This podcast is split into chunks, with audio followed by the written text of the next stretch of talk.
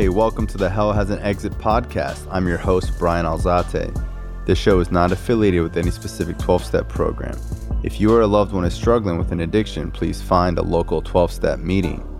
If you believe you may need detox or drug treatment of any kind, please call 888 699 9395 to speak to a specialist. The show is sponsored by United Recovery Project, a state of the art drug and alcohol rehab facility. You can visit our website at unitedrecoveryproject.com. All right, welcome to Hell Has an Exit. I'm your host, Brian Alzate. Uh, on this show, we interview individuals who have triumph stories, stories of victory, hope, anyone that's overcome any type of difficult circumstance and lived to tell about it. Uh, I do a lot of recovering addicts on here. I have uh, my good friend Baltimore John. Um, he's obviously from Baltimore. What's up, John? What up? What up? What up? What's going on? So let's just start with your story, man. How did it all begin? Sure. So uh, I'm an addict named John. You know, so first off, I know there's this big, I don't want to say it's a controversy, so to speak, mm-hmm. but there's this thing that I've noticed lately. I see TV shows or people talk about it that you shouldn't identify as an addict because then you're like almost stigmatizing yourself yeah, yeah, or yeah. and it's like look calm down mm-hmm. like the reason why i always introduce myself as an addict named john because they told me if i don't remember what i am it doesn't matter who i am hmm. like i have to keep up front that like i have this addiction and you know they always talk about the obsession compulsion the total self-centeredness and really for me identifying in that sense is just reminding myself of my humanness mm-hmm you know, because it's real easy to get caught up in the stigma of what people think addicts are. If you identify as an addict, people automatically assume, well, you know, you're on a park bench, you know, you're going to steal from me. If you come to my house, I need you to clap your hands through the mm-hmm. house. That way I know you're not stealing from me if I'm not around you. Yeah, it's, it's a good so, point. It changes the stigma, actually, is correct. that when I present as an addict now, clean and a business owner and whatever, and you know, with my life together, I change the stigma of what people think addicts are. And I was explaining to someone the other day, I was like, you know, I still call myself an addict, just like someone who went to war still considers himself a veteran Absolutely. for life. Someone who has cancer still consider themselves a cancer survivor. Right. They don't talk about being cured with cancer, they talk about remission. And that's a great point. Like, you know, like you're an addiction survivor. But then it's like, you know, once you go from surviving your addiction. But I still have it. You know what I mean? Right. I still have to live with it, just like someone else lives with PTSD. And funny enough, I went to school and I, you know, I'm kind of jumping ahead a little bit, but like after going to school, I just recently had to do 20 CEUs for my credential that I hold as a certified addiction professional, if you will. And part of the thing that, you know, when I was doing my CEUs, I was just thinking about the PTSD that we don't talk about. So, like you're talking about veterans with PTSD and how they still carry that. And addicts in recovery, a lot of times we think PTSD is just those who go to war mm-hmm. and see traumatic events firsthand. And then somehow we disassociate or minimize being an active addiction and the trauma we experience. Like, you know, yes, I grew up in Glen Burnie in the county, but then also when I would have to live with my father, it was in South Baltimore. So it wasn't unusual to see houses that were burnt out. It wasn't unusual to see people in the street fighting. It wasn't unusual to see people getting shot at. And then, you know, getting into, you know, my addiction, you know, when you're look, when you're smoking crack in the projects, mm-hmm. you're going to encounter many facets of life. So it wasn't uncommon to be held at gunpoint and so then to get into recovery and having all these different traumatic events, sometimes we forget that we still have PTSD. Mm-hmm. But we minimize it because we think that PTSD is only associated with warlike events. And I think everyone kind of has PTSD to some degree, and, and we minimize it because we don't think that because it was a hardcore type of thing. I know people that have had severe traumatic experiences don't even think that that's what shaped their personality or whatever. It was more of something like, you know, their goldfish dying or, or something small, but it happened to them at a certain time that impacted them worse than being held at gunpoint or something like that. Absolutely. And you have a clinical background too. I forgot about this. Right. So well, that's one of the, the interesting things about where I'm at in my life is that not only do I have the life experience of being an addict, being an addict in recovery and going to school for to be a clinical counselor and then learning the theory behind why I did most of the stuff I do, and then why I still do some of the stuff that I do. Mm-hmm. But it all goes back to the identification that I'm still an addict named John. Mm-hmm. I still have these tendencies that I live with that I have to remind myself when I do something that somebody might constitute as, you know, wild or a mistake in life or a lapse of judgment. No, that's just me being human that I'm still human regardless. Like people who go to church mm-hmm. and practice a belief, like I've seen church leaders have a lapse in judgment and then they're disassociated from the entire church organization. And they throw away everything they've ever done prior to that. Exactly. And, you know, I went to seminary. So I've yeah. literally done a, you know, I remember this kid saying, like, you know, hey, how about you do a B90X? And I was like, what's a B90X? And he's like, well, you've heard of P90X. I was like, yeah, I've actually done that two or three times, and it's probably the best shape I've ever been in. And he was like, well, can you read the Bible in 90 days? And I was like, wow, oh, that sounds cool. like a lot. And so I did it. And so I have this general understanding of the whole book. And so sometimes it's difficult to go to places of that nature because you know once you've went to school for that or learned about it and people start using it out of context to justify a position and you know mm-hmm. because you've went you've had the training because one of the things that I found wildly interesting while in a Bible college is how many people had never read the Bible all the way through, mm-hmm. which I thought was wild. And so the same thing happens in yeah, recovery. I took a I took a history of the a Bible study course in college, and it really changed my because we read it yeah. from cover to cover and analyzed every single page, and then he went back to, to like the Hebrew meaning of stuff, and there was a lot of like I didn't know.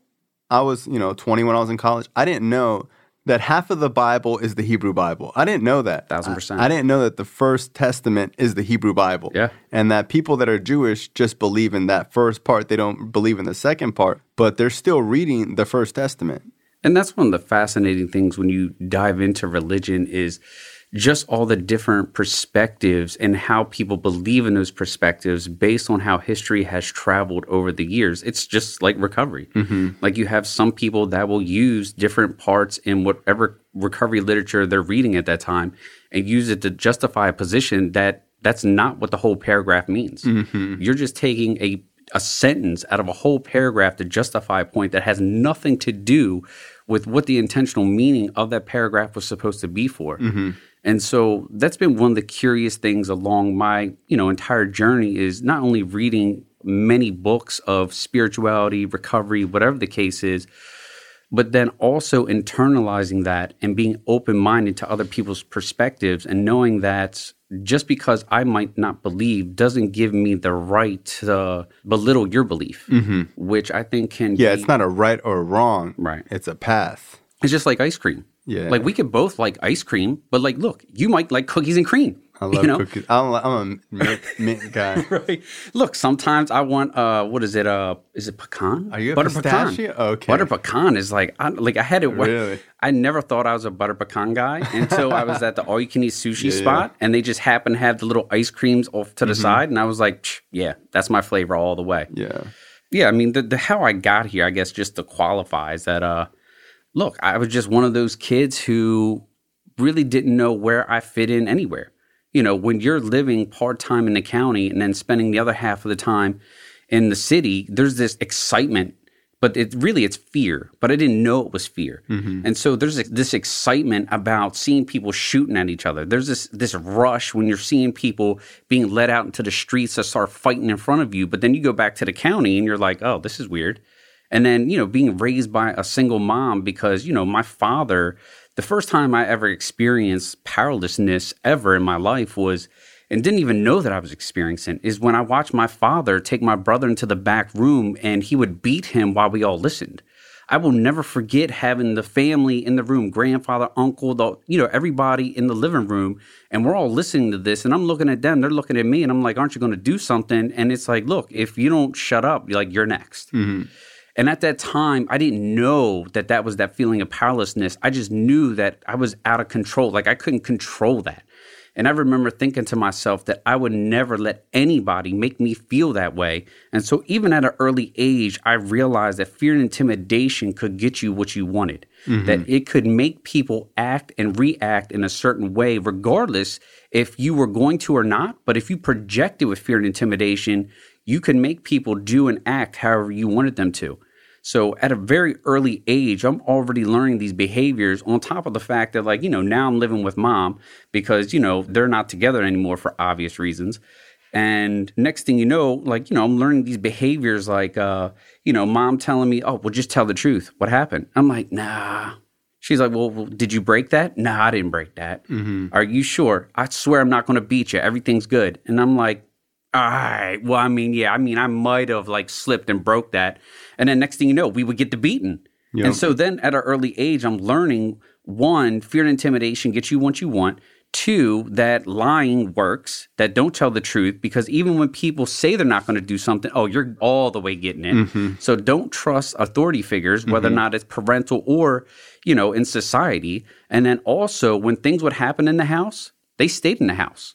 Like, oh, you're crying? I'll give you something to cry about you know, before the addiction even took off, we're just talking about just behaviors that I'm learning. One, fear and intimidation is good. Don't ever be honest with authority figures. Mm-hmm. Three, um, don't ever share your emotions that, you know, you should repress them. So this goes back to like the PTSD and trauma, although it might not always be from a direct standpoint, but the indirect harm or trauma that you're experiencing based on these people who they're your parents. Mm-hmm. Growing up, your parents are supposed to be the ones that are like who you want to be like. You know, I want to be like Mike. everything. They're perfect, whatever, never wrong. You know, as a kid, I wasn't thinking my parents didn't know what they were doing or, or whatever. They were just like supposed to be, you know, the end all be all of authority and keeping us safe or whatever. And I think that, you know, for me, once I had learned to suppress a feeling like you're talking about, I think that was my first time using because I learned how to like have a feeling and shut it off. Right. That's, you know, borderline being a sociopath, you know? Well, what's interesting about that is that, like, sometimes I will tell people that sometimes I feel like I'm borderline sociopath mm-hmm. because of different life experiences. So I have that happen as a child. So then I go into my addiction where, you know, I started off being like the weekend warrior, uh, playing Hey Mister, stuff like that and then went from like a weekend thing became a daily thing and then i went from living to use to using to live. Mm-hmm. and like i didn't realize until early on in recovery that i had switched from happiness to numb. Like my happiness is when i was numb because there was always so much chaos and confusion going on around me in the house or the neighborhood depending what neighborhood i was in is that until i used that's when i felt normal because then i didn't have to think. I didn't have to feel. I didn't have to deal with anything that was happening around me because I was just on my own island. What was growing up in Baltimore like? So, growing up in Baltimore, you know, I would go to live, my father lived with my grandmother.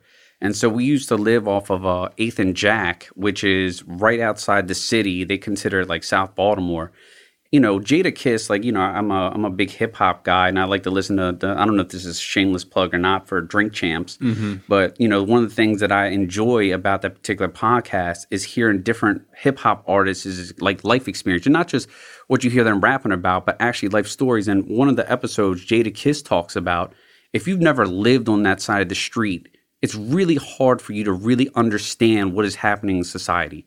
But if you ever have the gift and, you know, it might not be a gift to some that are living there right now, but like, look, I remember, you know, like I said, it wasn't unusual. You know, the Brooklyn homes were a block up. Mm-hmm. And so it wasn't weird to see people out there selling drugs, using drugs, trashing the streets. You know, at grandma's house, when you would go downstairs, you would hear the roaches clicking around, you would hit the lights, you would see them scattered. Like that was not unnormal. And then, like, she would make it known, like, look, do not leave the yard, don't go in the alleyway because bad things happen. And so, like, look, it wasn't weird to come home one night because, you know, she was a, a church going woman. You know, she was all about the three times a week. And, you know, sometimes she'd go twice on Sunday. And we would come back one time and uh, there was a car literally that uh, was all shot up, glass broken out. And there's a cop car in front of the house at the house across the street and it's a domestic violence piece that he's you know dealing with and the, the car literally this is like out of a movie like the car literally crashes into the cop car door open dude falls out all shot up she's like yeah go in the house and so like i said to see that and then go into you know back to my mom's house which is you know out in Glen Burnie, which is nothing prestigious. It's like they call it Glen Dirty. You know what I'm saying? I guess you could say we were white trash. You know what I'm saying? but uh, you know what I'm saying? I mean, you know, I was the reality of it. It's like you know, middle to low class, like neighborhood or whatever. But to see two wildly different sides of things, to have that perspective for me, it shifted. You know, even in my adulthood. Like I see, like at one point, I used to sell uh, life, health, and annuities and disability benefit to city, state, and federal employees. And so sometimes I would be down in Baltimore City going into the schools and schools that you have to buzz into. That, you know, the stuff on the walls, you know, or, on the windows, but then you would go into the classrooms and like you would be in the county selling this the same product, same benefits to another teacher out in the county somewhere. And then you would come to the city and you would walk into that school. And if you've seen the classrooms that these kids li- that they're in, I'm talking about books that literally have duct tape on them, holding them together. And then you wonder why some kids have more of a, an advantage as others. But then also, like one of the things that um, I've also come to find out is that sometimes those of us don't come from economic backgrounds. Uh, we learn how to be resourceful. So, although it does seem like a disadvantage growing up, not having opportunity based on limited economics, one of the things that I did learn as a child was how to be resourceful. So that when I got into my adulthood, I realized that what seemed like a challenge became an opportunity based on learning how to be so resourceful. And that's also one of the things that I struggled early on in my recovery was the love of the struggle. Mm-hmm. I used to love the struggle of having to find the ways and means to get more or with using or whatever the case is. The downside that is is that when you're not using and you start to act like that and then you start losing jobs, you start sabotaging relationships because you're so used to the struggle that when you're not struggling, you feel as if everything is falling apart around you and don't know how to be okay not being in the struggle. Yeah, and um, you know, a few years ago, I went to therapy, and um, my therapist was saying he was asking me a lot about like my childhood and stuff, and he was saying that we recreate our childhood feelings as adults. So you know, as a as a kid, if you felt scared or vulnerable or whatever, you start to recreate what you did as a kid. You know, so if like you grew up in a house full of secrets, as an adult, you start to create secrets Right. because that's what you're used to. Thousand percent. But at the same time, like sometimes people are like, uh, like a black neighborhood is so bad or whatever. I'm like, you know, it's not really skin color based. It's based on how desperate people are. Right. You know, if you take away their resources, people start stealing. You know, people do steal when they have like money in their pocket, but when you don't have money in your pocket, it becomes a lot more enticing to steal. Survival. So people are like surviving, and yeah, it's a lack of resources idea as opposed to like you know black or white type of thing. You know. And this goes back to the whole hip hop thing. Like, you know, Tupac was one of my greater influences because he just talked about everyday life and struggle. And the whole thug like movement, people usually associate that with violence and things like that, but that was not his goal. Like, mm-hmm. thug life was about people trying to get an opportunity and being denied to have an opportunity. And so he felt because of that, that they had to kick in doors and create their own opportunities because they weren't giving an opportunity to prove that they could not only do mm-hmm. what you know that job or fulfill that role or whatever but they could do it at a level as everybody else. Mm-hmm. It kind of goes back to again like you know when you were talking about growing up in baltimore like look there's white projects there's black projects there's uh spanish projects like mm-hmm. you know more times than not yes it, are there drugs there? Absolutely. But then there are other people that those weren't always the projects those were people who that was the most affordable housing that they could afford that were just regular neighborhoods but then over a period of time mm-hmm. based on the distance between you know economics based on those who have have not however you want to call that then you're forced into a situation where you can't leave mm-hmm. because the opportunity evaporates right in front of you and now you're in the situation where you feel stuck and anybody who feels stuck. through stuck generation. And then what happens is is then prejudices, biases, all that stuff, it's all learned behavior. And then it's reinforced when you have experiences like, you know, when people talk about, oh, you know, I'm pulled over because of this color. Well, look, there were many days I was pulled over because when you're in that neighborhood, they automatically assume. Like I've mm-hmm. been pulled over many a times in my childhood and adulthood based on riding through neighborhoods where they didn't think I had any business being there. Although the reality is, is that like growing up, you have friendships. Like for some of us, like because I didn't grow up in, you know, whatever neighborhood, like there were neighborhoods that I would go to that weren't uncommon, you know, because those were my friends. I didn't care that you either had a, a, chain on or you didn't have a chain on. Like, you know, some people had the Reebok pumps. I had the LA Gear pumps and I'd be clowned on it, you know, mm-hmm. and I'd mm-hmm. be like, look, my pump like your pump, you know, and it would just be this whole thing. And so, you know, just even that learned behavior that, like, you know, some people will judge you based on what you wear. You're either a good or not good enough person based on just what you're wearing. Mm-hmm especially as a kid you know as a kid you just can't win you know if you mm-hmm. have like nice shoes you know you got punked because you're like oh you're rich you got nice shoes if you got shitty shoes on you got clowned on because you had like the fake adidas or you know the wannabe air forces and i think one of the things that even in counseling when i was going to school during my time one of the things that we had talked about is the influence of social media as it continues to grow and grow, and how that's going to limit communication, and why we'll have more behavioral issues as time goes on, more depression, PTSD, trauma, all that other stuff as it relates to social media because in the entire history of the world, we have never had access to so much information at the touch of our palm that we can Google whatever, we can YouTube, TikTok, you know, whatever the case is, and find it right there.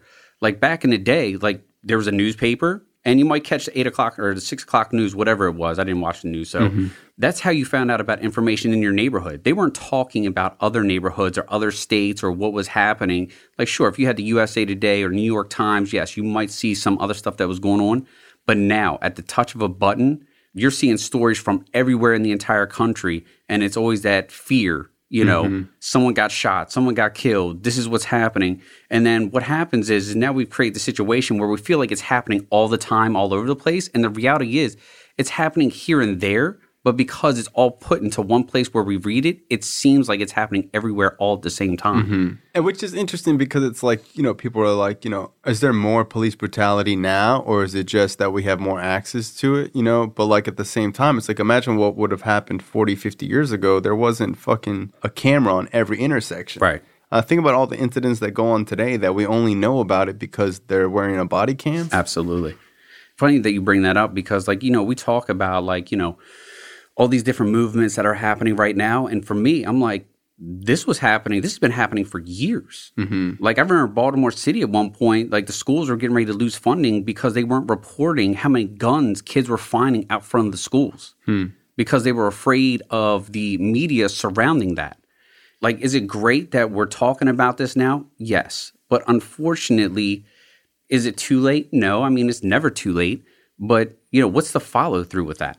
You know, like you said, like nowadays we have so much access to technology and information that it almost appears like it's happening more now than it ever has, mm-hmm. but it's not. And there's also things that have stopped happening. Like I was talking to someone the other day, like what happened to serial killers? Yeah. Like there was like 20 years where there was a new serial killer every month. Absolutely. You know? Yeah, like the school shootings are horrific and it seems like there's more and more school shootings, but there's also things that are it seems like they're going away. Serial killers go away, who knows? You know, I don't know. Definitely not you know, like, look, they exist, sure. But I think as a whole, I think most people would say is that has it been limited? Sure, because again, technology. There's mm-hmm. cameras on every street corner. I remember when Baltimore City first put up the blue light cameras. Yeah. And then people knew if you've seen blue lights, do not go there yeah. for one or two reasons. One, because the camera is shooting and watching, but two, that's probably a high traffic area. Yeah. So it provides awareness, but also it provides us a realistic view of what's happening in real time. Mm-hmm. Do bad things happen in bad places?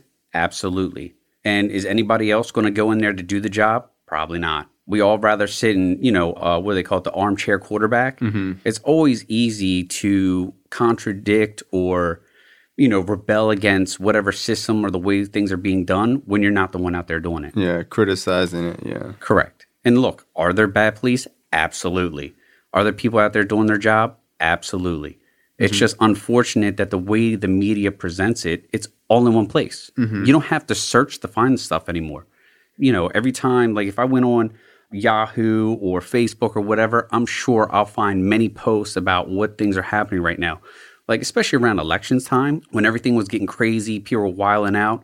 And I was like, look, you're either part of the problem or part of the solution. And so, like, when everybody else started posting all their, their fanatical beliefs or anything like that, I started posting something and, and I haven't stopped. I've been mm-hmm. doing it since the beginning of the year, since the election started, that I post some kind of saying every day, whether or not it's spiritual or it's about business stuff or, you know, just whatever, some kind of saying like, you were born an original, don't die a copy, mm-hmm. you know, stuff like that like just to remind people or just to put that energy out there. Something positive. Thousand percent. Mm-hmm. And what I found interesting is I seen either people were watching it and then sometimes they were reposting the stuff that I was putting out there. Mm-hmm.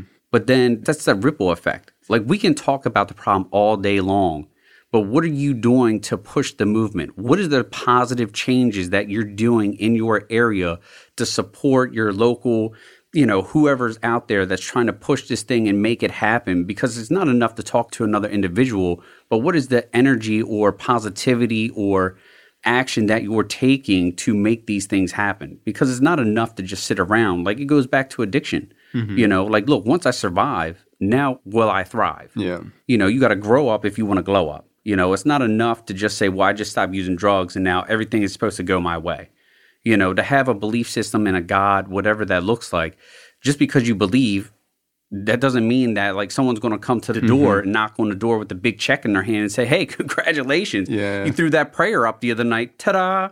Now here, all your problems are solved." Mm-hmm. The belief system is just have something to fall back on to help you get through your times.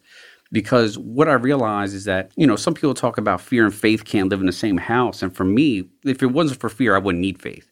But what happens is is that when I practice faith while walking through fear, because that's what it's for, when I feel like I can't overcome this challenge, or if I feel like there's an opportunity that I've missed out on in the past, it's having enough faith, courage that, you know, in the God that I believe, serve, higher power, whatever you want to call that, is going to give me what it is, one that I can handle. Because, like, look, just because you want it doesn't mean you can handle it. Mm-hmm. I've met many a men and women who want to be business owners, and then they're put in a position of leadership and then realize that they're not meant for it. Like you have leaders, you have managers, you have supervisors, you have people that are good just being like role players. Mm-hmm. Like we all have our position to play in this life. And so, like what I've learned when I'm practicing faith while walking through fear, I gain perseverance. And the perseverance is the win or the result that I get to take with me, that life experience that tells me that uh, before getting into recovery or before having this belief or before practicing this kind of faith, walking through fear, that these things don't happen for people like you. Mm-hmm. That you're being punished based on a lifestyle that you live before, you know, getting clean. And then when I get that perseverance, I start to realize, well, if I can do that, what else can I do? Yeah. But sometimes you have to be shown that. Mm-hmm. Like I didn't know that you could like own Mercedes Benzes and stuff mm-hmm. like that until like you know I remember coming to South Florida to visit and seeing the stuff in real life. Yeah. Like this was stuff that I seen in music videos. You didn't just see people pulling up in them back in the day. Yeah. You know, where I mean nowadays I feel like there's just more access because there's just such a catalog now that didn't exist back in the day. Mm-hmm. The Honda Accords back in the day were like as simple as simple could get. I had another guest on the show, and he was talking about like back in the day, if you wanted to be successful, it was like rap, music, or like you have to get lucky or rich parents right. or whatever. But now there's like this entrepreneurship like wave where it's like it's cool to start a business, yeah. and people are seeing that there are other ways to accomplish your dreams that regular everyday people are doing. Right. You know, which is my point of the podcast is to you know people always ask me like, how come you don't have like a celebrity on here? And it's like celebrities that are in recovery already tell their story all over the place. Right. Like to me, when I got clean, I didn't want to hear that Lindsay Lohan had two months clean. That's Lindsay Lohan, bro. Right. She has all the resources right. in the world. You know, when I started to see regular day people, and like you didn't need a Benz to impress me. Yeah. If you had like a job for a year, right, and like got your teeth fixed, yeah. And you like smoke crack for 10 years, that was enough for me. I was impressed. Oh, you've been in a relationship for a year? Yeah. Hold on. How does that happen? Mm-hmm you know, and, and you didn't destroy, you don't beat her when you get home or you don't emotionally sabotage a relationship. How do you do that? You know? Yeah, I was telling someone the other day, like when I had a year clean, I was at a job, I was picking up my check and my old check was still in my wallet. When I got my second check, when I went to go put it in there, I had the old one still in there and I started crying. Yeah. And it was like I had never in my life had two checks at the same time. Right because my whole life, if I ever got a check from like some shitty job I had, yeah. instantly would go to the check cashing store, Publix. I'd be calling places to cash it. Right. I'd be begging my employer for the check early. Yeah. You know, and they'd be like, "Bro, we cut checks on Friday." I'm like, "I know they, get- they get, I know they get printed Thursday Right. night, bro." I know you got the money already. Yeah, come on, you know. So it's like uh, for me, there was a lot of simple, everyday things that were miracles to me that I started to see that seemed more attainable than the far fetched belief that some celebrity or multimillionaire or, or whatever person could get clean. And it started with like, hey, maybe I could get my license back. Hey, Right. maybe I could like not do drugs and be fucking strung out, you know? Well, you know, and that's so interesting. Like, you know, I was just we were just talking about this, me and somebody else recently about like when I first got clean, like I didn't have my license. I didn't have a bank account. Bank account when you're you know, when you're smoking a crack in the projects. I kept my like, money in my sock. Right. Like there is no like savings account. You know, like, you know, the car that I had, like, you know, I was using to the point where, you know, I was just sharing an A step the other night and was talking about like my grandmother who co signed on this car who had no business co signing on this car, but I begged her and she looked out. And because I didn't know how to accept personal responsibility at that time in my life, I didn't pay bills. So let the insurance lap. I'm smoking crack in the projects. Mm-hmm. I cop and the car runs out of gas in the middle of the projects. And so dude is trying to buy my Griffies off of me. And I'm like, no. And so I leave the car, gas can in hand, where I might have bought the gas can when I got to the gas station. But anyways, walk there, walk back. This is like three in the morning in the middle of the projects. Mm-hmm. And they torched the car. And lit it on fire? They lit it on fire. And so there's fire ambulances and, and, you know, the whole deal. And they're looking at me. I'm looking at them. I'm looking, you know, like three o'clock in the morning. Dude walking through, you know, White dude walking through the project. thousand percent only star in the sky.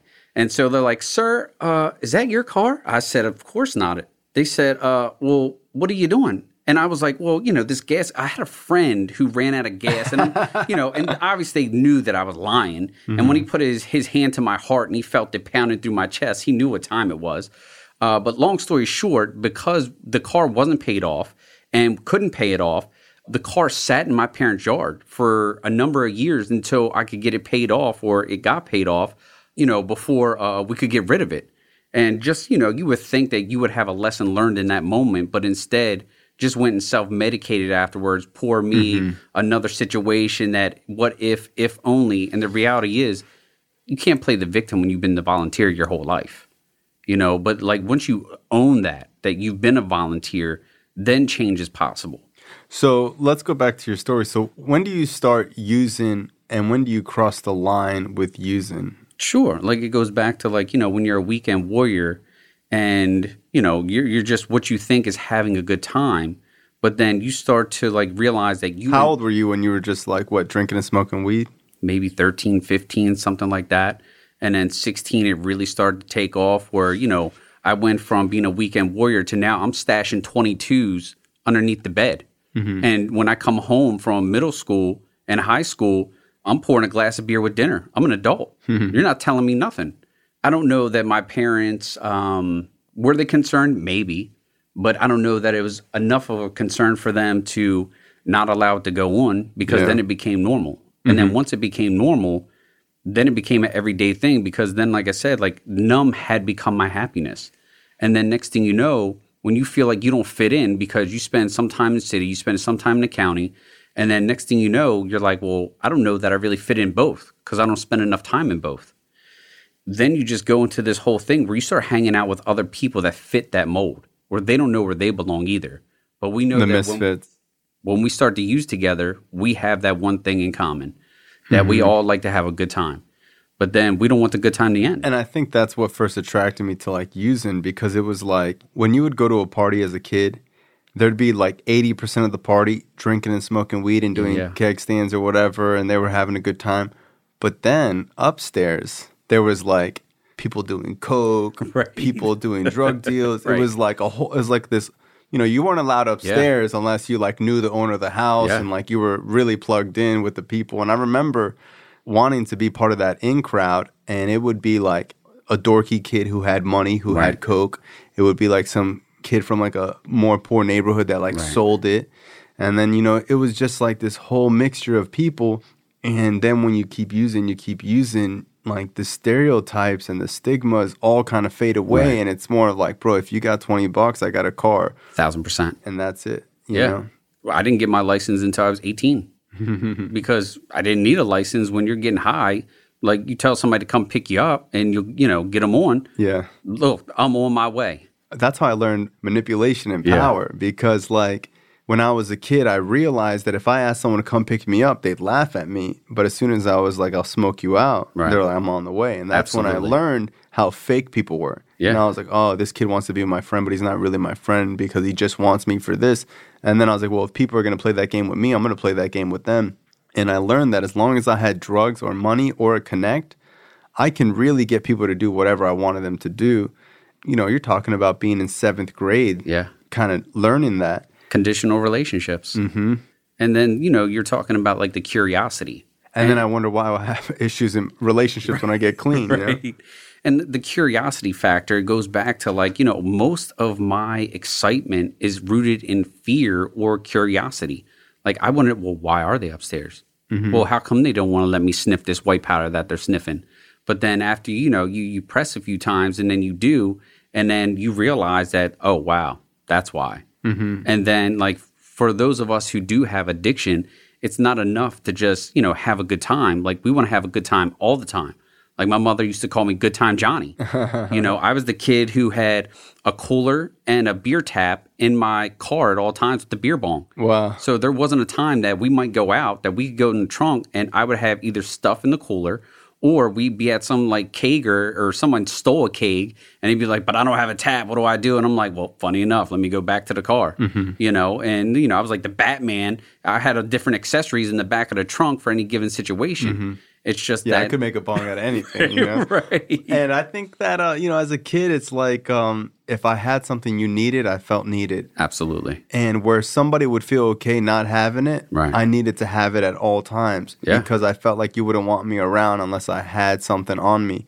For some people, not having weed on them was like, well, I'll get some later. Right. I had such low self esteem that I needed to have it with me 24 7. I couldn't go without it. And I'm not even talking about being high. Yeah. I'm talking about the drug in my pocket Right. made me feel okay knowing that it was there because I had some type of tool to maneuver through the social status of trying to be cool. And what's even more interesting about that is like, you know, with the education I have is realizing my role in the house, how that played out into my role when I was out in neighborhoods. Like in the house, I could play the role of the superhero. Like you have those who are the black sheep. Uh, you have those who want to play the rescuer, you know what I'm saying? Like the superhero, like, oh my God, are you okay? Mm-hmm. And then you start doing that out in society and other relationships where you want to be the guy. When you come to the party, you can't just show up and have a good time. You feel like you need to be the guy that walks in with a case. Mm-hmm. Or if you know someone's bringing a case, you're bringing bottles. Yeah. Or if someone's, you know, doing this, it's like almost like you want to be like the guy when you walk in. Mm-hmm. And learning how to try to turn that off where it's okay to just be okay. Like the true value is in just you showing up. Mm-hmm. You know, like that's the value. It's not the value of what you bring. Because if your value is in what you bring when it's gone, then you have no value. Mm-hmm. And then had to relearn that, that I didn't always have to bring something besides myself. I didn't realize the value that I possessed just from a personal standpoint, like values, education, or knowledge, or whatever the case is. Like there's some people that I'd love to hang out just because they're so funny. Mm-hmm. There's other people that I enjoy hanging out because they're just super in depth, spiritual, whatever. Like everybody has their position to play. Mm-hmm. And like that's enough. Like I don't always need somebody to have something for me to want to conversate with them. That's been one of the gifts is just learning the value of other people when you come out of such a conditional based relationship that you're just recycling based on back to the harm cycle. When you're living in that harm cycle of fixed managed control, uh, manipulation, fear and intimidation, just living in that, and then having to shed those outdated survival skills because now you're doing more living than surviving, that you have to learn how to live without them. But that doesn't mean that you don't have those tools available to be aware. So that if you find yourself in a situation, at least you know who everybody is in the room because even still to this day, uh, when I go out, I will scan a room Yeah. and, and determine, you know, who I can conversate with, how much information to share with this person. But then I also have to watch because growing up in those neighborhoods and learning that conditioned lifestyle and living a private life, if you will, that even in my neighborhoods, I would travel to different neighborhoods and hang out so that not one person would know everything about me. Mm-hmm. You would only know pieces of my story based on the neighborhood you were in. And even early in recovery, I would do the same thing. Like I got clean um, in what they would consider the west side when it comes to recovery, but it was right off of like uh, Route 40 and Edmondson Avenue is where I got clean towards Baltimore. And I would travel out to different meetings in different areas and was doing the same thing. I was creating groups of friends in different areas mm-hmm. and then couldn't figure out why I kept finding myself in this position of loneliness. Yeah. Never having like true meaningful relationships. And then what would happen is is that if something happened in that relationship, then it would affirm the belief I had that people are going to let you down. That people don't know how to maintain relationships mm-hmm. or, you know, don't trust anybody or whatever the case is. And then it just reinforces that loneliness where then, you know, I can say that I live a private lifestyle and sure, to some degree that's true. But what happens is I've created this wall of loneliness and isolation for fear that, you know, if I tell you and show you who I am, that you might try to take advantage of what I have or it becomes another conditional relationship where you only want based on what it is that I have to mm-hmm. offer and I've talked about the show before, is the difference between building walls and setting boundaries. Mm. Where there's a healthy way to set a boundary because not everything's for everybody at the same time. But I need to be open and honest 100% with my close friends my close friends have become family. Right. So I have like five close friends, and then I have my close family, and they know everything about me. Yeah. And then I have people that are acquaintances. There are some people that it wouldn't be appropriate to tell right. them about my love life and my personal and right. my professional life. right. You know what I mean? It's just not. You shouldn't do that. Yeah. I had a lot of contradictory beliefs. Yeah. Where I felt like you know I couldn't manage all the lies or what I told one person right. in my active addiction. And then when I get clean, I also don't know how to manage the truth and what's too much of the truth. And I didn't know how to have real intimacy or real connections, right. probably up until I had like a year or two yeah. clean. And then I start getting resentful towards people because, you know, or I want to have so much distance that if I needed to cut it off, I could cut it off. But um, let's talk about like you know when you cross that line. So you're drinking and smoking and doing like the kid stuff. When you dive into like hardcore use, and what was that? So then, as progression went on, then I got introduced to the club, and I love music, and mm-hmm. so like music and drugs kind of go hand in hand. So next thing you know, I'm in Baltimore clubbing, and then I meet some people, and they start taking me to DC raves. Now we're raving out in DC, and Nations is like huge club. I don't even know if it's still there, but back in the day, like ecstasy. It was three, four yeah. floors and two sides to this building that was just insane. A lot of electronic dance music. Mm-hmm. And like, you know, I was still in high school. So I would go into class, I would go a half a day, go to the counselor's office, tell them that I needed a, a pass for class or whatever for being in the counselor's, and then I would leave. And then I would go meet up with people, and then we would do whatever we do until we went to the club that night. And then I would leave straight from the club and come back to school it wasn't weird for me to be in school just hammered. Mm-hmm. Like I would be picking people up and we would go get uh, some Parrot Bay, pour it and go to McDonald's, tell them mm-hmm. to give us the supersized cup of ice, and then we would mix it with the pineapple juice and we'd be in first period just getting lit, meeting back at lunch, filling it back up. Like I said, it just became this way of life, if you will mm-hmm. where like I wasn't using to have a good time. I was using just to live. I was using just to be normal, just to function in everyday life. Like I didn't know how to be personable. I didn't know how to tell a joke. I didn't know how to dance because it masked all the insecurities so that I didn't have to feel any of that. You know, as the club drugs went on, then somebody was like, hey, when people talk about smoking crack, they're like, you know, that's dirty. Yeah. You know, you don't want to be a crackhead. But then somebody one night was like, you know, because after, you know, blowing lines for a few days, you just can't sniff anymore. And so they were like, well, look, we buy this uh, crack that, uh, you know, you smoke it. And I said, oh, word? And they're like, yeah, you don't, you know, there's no drip. There's no, I was like, oh, word? Mm-hmm. And so I will never forget the first time. Well, actually, the first time I ever did that was, uh, you know, smoking it in a, you know, in a blunt or whatever, L, whatever you mm-hmm. want to call it, and all the way gassed all the way. Didn't even know what was happening with my life. you know, dude crushed a whole thing in there, and I mean, I was like, you know, having the um, like the dry, numb mouth. Yeah, yeah, yeah. yeah. Where you can't and breathe. It was a whole thing. Yeah. And then once I got that rush, that I was off to the races. Mm-hmm. You know, just as the speed forward uh, through high school. You know, once I graduated, I was like, oh, this is the greatest day ever. I can use without having to worry about school or whatever. When's the first time you smoked crack? Oof, that's a great question. Somewhere between 16 and 18. Like I was still really young Yeah. the first time I smoked. Because it was in, you know, mixed with weed, it didn't seem like a big deal. Yeah. But then once I graduated to smoking it out of out of a can, Yeah. you know, we're classy. You know, just getting a Coke can, you know, mm-hmm. and just, you know, putting the holes in it and whatever. But yeah, I will never forget getting to a place where I remember in recovery telling people I was homeless. And it wasn't that I was homeless. Like I was working at a pizza shop with a dude who showed me where to go in the projects. And he would take me there and I'd be shook. But I was more shook of not getting it than going. And he would his name was Tick, funny enough. Him and this girl Booty that I used to run with in the projects. Like sometimes I feel like you just can't make this stuff up. But uh, we used to work in the pizza shop together and he would take me out there, he was like, Yo, don't ever come here by yourself. But long story short, the night he went there, I went by myself and then it was really over. And long story short, behind the pizza shop, there weren't houses at the time. There was like uh, trees and whatever. And I would park my car back there after smoking crack all night and I would sleep in my car.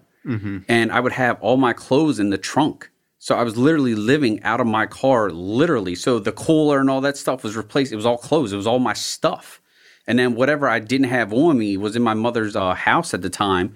And, you know, I would tell people I was homeless. And it wasn't that I was homeless. It was that my mother didn't want me smoking crack in her house. You know what I mean? It was frowned upon to have a few people in there smoking crack in the living room or the basement. And so here I am, you know, I don't know, 18, 19, sleeping behind this pizza shop, smoking crack, turning the heat up as high as I could get it in the car and cracking the windows because I was like, yo, I don't want to die from asphyxiation of having the heat on. But like, you know, I'm not going to worry about blowing my heart out from smoking coke for five days straight. You know what I'm saying? Just the insanity of that alone. Like, oh, let me worry about the asphyxiation, but not the, you know, the fact that I'm sitting here smoke. Anyway, you know, that kept happening until uh, I thought that if I moved somewhere differently. So I moved to Columbia, Maryland which is like prestigious. Like there's no buses that run in Columbia because they don't want people from the city coming to Columbia, stuff like that. You know, was renting out a room from somebody. And uh, long story short, you know, after the car got blown up and the whole thing, I lost my license, got a DUI, and still didn't think I had a problem. And, you know, one night, look, when the disease came calling at like two in the morning, I woke up, Army commanded across the floor, stole the roommate's keys, and was gone for eight hours. So like what people don't understand is what you said is like when the disease calls. There were so many times where I wanted to stay clean, like so bad. I was percent. not using. There's times where I've thrown away paraphernalia. Knew it was wrong. knew it was wrong, didn't want to do this. Yeah. Like, because when you're doing like borderline social, uh, normal drugs like Coke or just drinking or whatever, Right. you can kind of lie to yourself that Yeah. it's not really a big deal. Everyone does it. But let me tell you something when you're buying crack Mm. pipes in the hood, and the fucking clerk is like, bro, how flowers. The flowers yeah, and the Yeah, when you're buying the flower and the stem and the chore boy at the gas station, bro, I've had a clerk look at me and be like, bro, how old are you? Right. And I used to be like, like, what the fuck, bro? Sell me this Just hand crack it pipe. over. Just, Hand just it hand over. over the crack pipe, yeah. bro. And he looked at me and he was like, You got ID?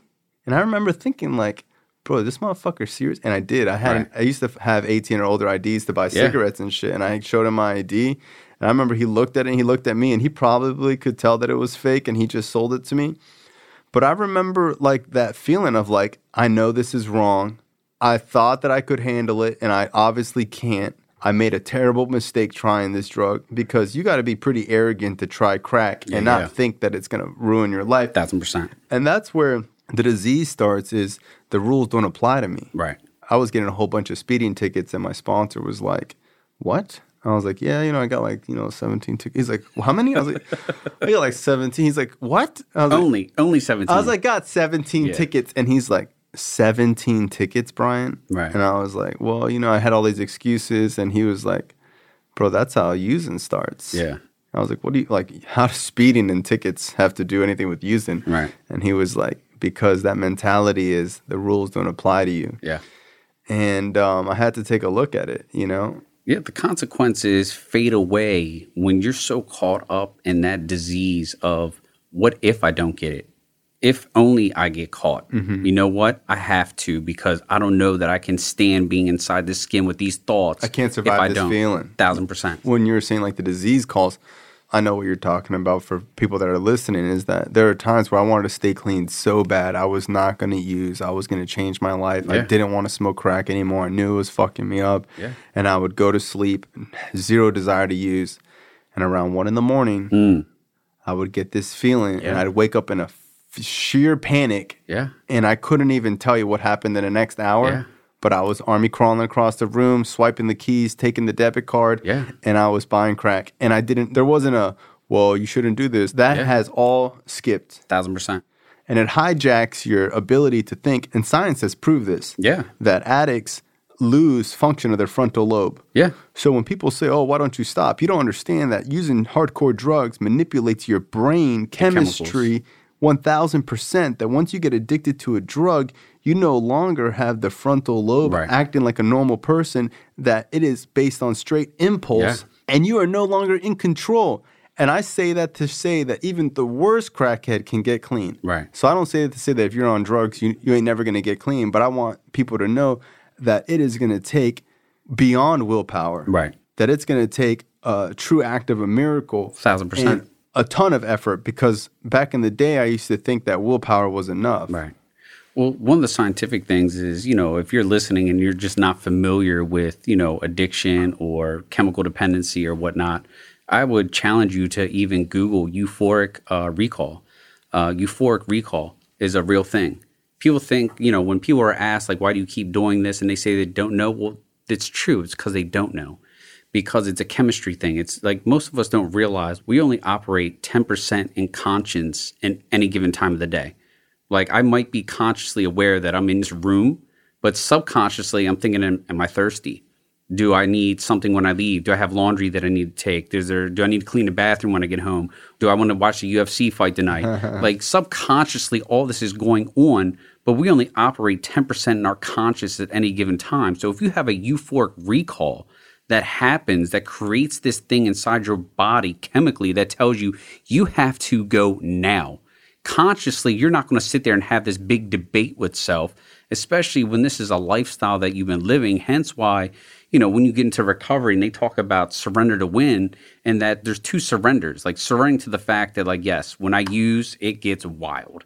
But then the other surrender is what you were talking about is the surrendering to the new way of life, the lifestyle because I can only get past old behaviors once I start practicing new behaviors and I learn a new set of survival skills.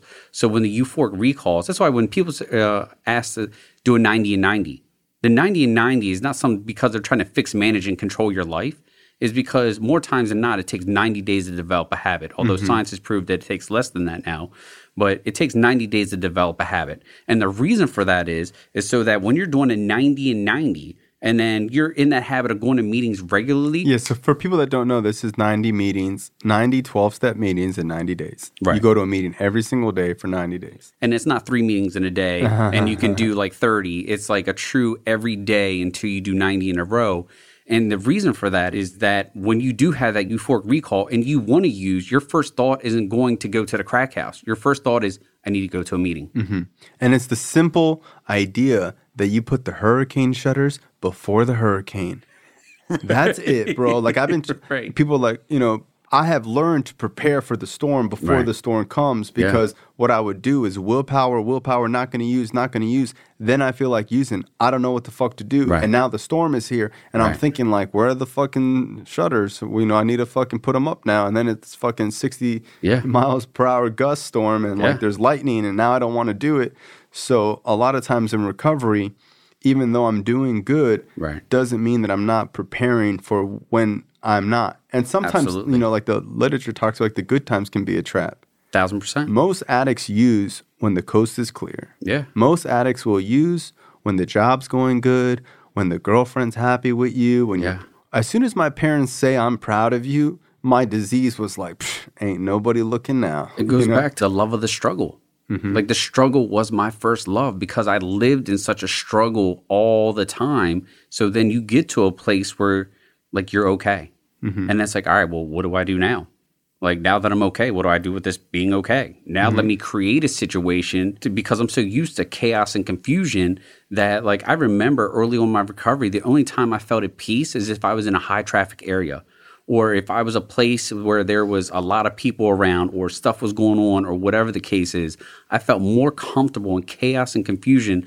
Like early on, I couldn't meditate. That's how I meditated. I would go to coffee shops that were in the city or in high uh, foot traffic areas because I didn't know how to be at peace by myself as much as I knew how to be at peace amidst the storm. But over a period of time, like I remember learning how to come home and for one minute, I wouldn't turn on the radio, I wouldn't turn on the TV. I would just be silent in the house for one minute mm-hmm. and then five minutes. And then can I wash the dishes and do the dishes or something around the house for 15, 20 minutes without anything be like learning how to be okay in the silence.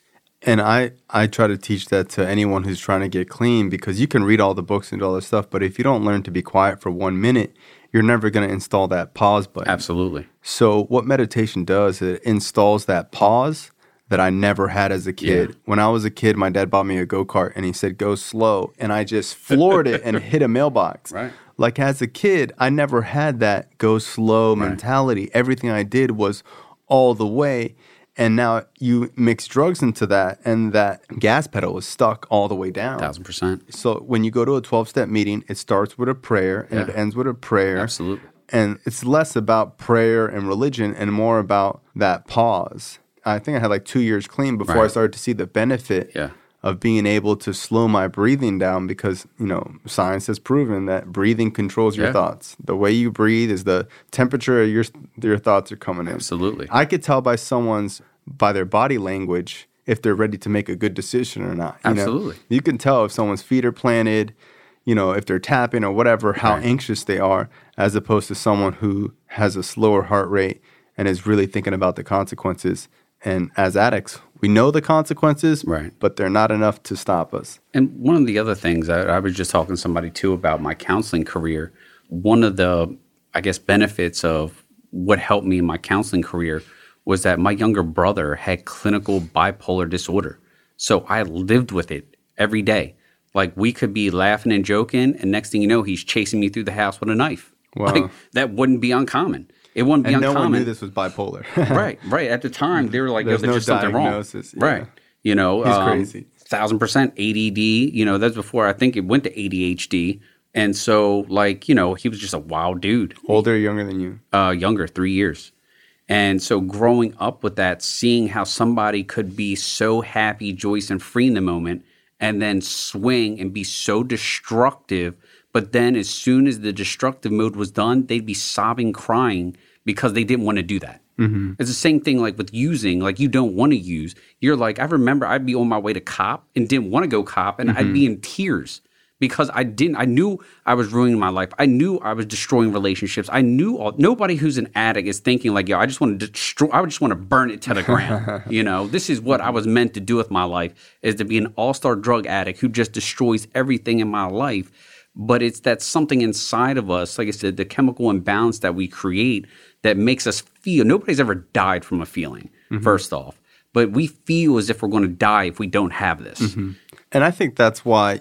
So when you think about the concept of like addicts helping other addicts, mm. is because we have a level of empathy that other people can never get to. So when I see someone using really bad, the family is normally like, oh, right. he doesn't give a fuck about anybody. He's never going to get clean. He right. just doesn't care. He wants to use. Yeah. And you might talk to the addict and he will say, I want to use and yeah. I don't give a fuck about anybody right. and leave me the fuck alone. And I'm going to destroy my life. Yeah. And you can say, you have kids, you got a family. And they know all this and they'll look you dead in your eyes and say, I don't give a fuck. At all. And as an addict, I know that's a lie. Yeah. Because I've said the same thing and I looked people dead in the eye and said, I don't give a fuck. And deep down inside, I was crying for help. The struggle.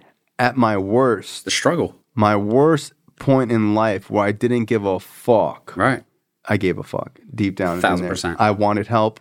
I loved my family. I didn't want to use. Yeah. I felt like a prisoner. Yeah. So when I see someone using hardcore, I don't see a disgusting, nasty, bad person. I see a prisoner. Right.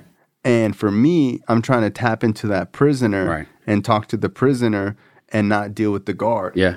When you get clean, you put the guard in the cell. You know what I mean? When you get clean, you learn. That's what we say, arrested. You right. yeah. know, and you know something you said. So like, as an addict, the fun loving child that was charismatic, that was lost, is now in a cell. And the warden, the guard, is the disease. Right. And when I get clean and I learn to separate those two, I learn that Brian doesn't want to use. Yeah. My disease wants me to use. Thousand percent. The first step separates those two things. So I now have a decision. And now I can take a look and say, look, I'm not going to listen to the disease today. Because when you're using and something tells you to go get drugs, you think it's you. Absolutely. And one of the things that, like, you were back to what you were talking about, like when the person's telling you that, like, yo, I just want to use, get out of my face, da da da. da. And it's not so much that they don't care. What they care about is if they were to tell you that they were struggling. Like, how would I deal with all the feelings and emotion? It would be such a shock to the body. That's why most people who have trauma also have dissociative properties because the body becomes so overwhelmed with the emotion because of whatever experiences that they don't know what to do with them. So the person who's talking about like, "Oh, I don't care. I want to use till the wheels fall off." No, they care. It's just they care so much that they're afraid that if they stop using, what are they going to do when they have to think about all the stuff they've done and the feelings mm-hmm. of the guilt, shame, embarrassment, missed opportunity? How do I deal with what I feel is a tidal wave crashing down on me and don't feel as if I know how to swim and don't have floaties to survive this? What do I do then? So I would always think like when I got to that point of total despair and sitting in a mm. room where the police is like, I can't believe you're doing this. And my family is like, I can't believe this happened. And I'm sitting there like, neither can I. You know, Right. like like I don't even have a good enough excuse anymore because I ran out of excuses and they don't even make sense Yeah. at this point anymore. I've had all the chances in the world. If I did tell you I had a problem, what could you do? Right. What the fuck could you do about it? Because I tried to stop a million times before I sat in this Yeah. chair, and that was five years ago. So when I realized I couldn't stop, I just went with it and was like, fuck it. I've tried to stop and I can't. So I'm just gonna own it and become like this drug addict. And at the end of the day, like death doesn't scare us. When I'm using, I want to die. Right. So when my dad would look me in the eyes and say, You're gonna die, deep down I would think, that's the point. Like Dude, if someone said like, "Yo, you look like you know you want to," die, I am death. Mm-hmm. I'm walking death. Mm-hmm. What's even crazier about that statement about someone saying that for me, one of the biggest challenges I've had in recovery is how do I supplement the risk taking behavior because of the way that I grew up and the experience that I've had. That sometimes I don't know how to supplement the risk taking behavior because there is no bigger rush than being on the edge of death. Mm-hmm. And so there are times in my recovery where I either have to hike cliffs to where if you make a wrong step, like there is no reset button. You know, sometimes I want to drive cars or four wheelers or something like that uh, in a way that is probably not healthy to some. Or roller coasters. You know, mm-hmm. sometimes I have to go to theme parks and stuff because I need to supplement that risk taking mm-hmm. behavior. Because for me, based on that lifestyle, when you're living in these risky situations, like what do you do? Mm-hmm. You know, how do you supplement that? Like when you get to recovery. And not just that, so your whole family wants you to get clean. Everyone's begging you to get clean. You know you want to get clean deep down. So you make the decision to get clean. Everyone's so proud of you. Then a week goes by, a month goes by, two months goes by. I am so Yeah. fucking bored. Yeah. What the fuck do people do Right. every day? Am I just going to sit at home Right. fucking working at Starbucks? Yeah. And when I'm using, it, I used to be like, man, if I could just get out these drugs and get a job at Starbucks. Right. Now I have some fucking lame ass nine to five. My fucking boss talks to me like I'm a piece of shit. Can't get any girls. Right. I'm fucking still depressed because Yeah. my body doesn't produce serotonin. Ever. You know, I don't have any dopamine going Yeah. through my system. Uh, I've ruined all my friendships, so I don't have any friends. I don't have any hobbies. And I am fucking bored as fuck. Right. And then you get a text message from an old friend saying, yo, let's go. Yeah. And see, for me, part of that early in recovery, like, um, let me say this first and then I'll get into that is that I remember times where I felt like I wanted to die or that I was on a death mission the way I was using. And it wasn't that I wanted to die, I was too scared to live. Mm-hmm. I was too scared to face myself and the things that I had did because I thought that I had done so much at 20. And the reality is is that there's never too late or too early to get clean or want to change your life. And two, with the, I remember when I first got clean and feeling bored, like what you were talking about, because you got to remember. So I get clean. I'm living in this halfway house, no license, no car. I take this job Uh, I was at the time I was waiting tables and knew that I couldn't continue to wait tables and not get high and use because of the lifestyle that's associated. So I took this.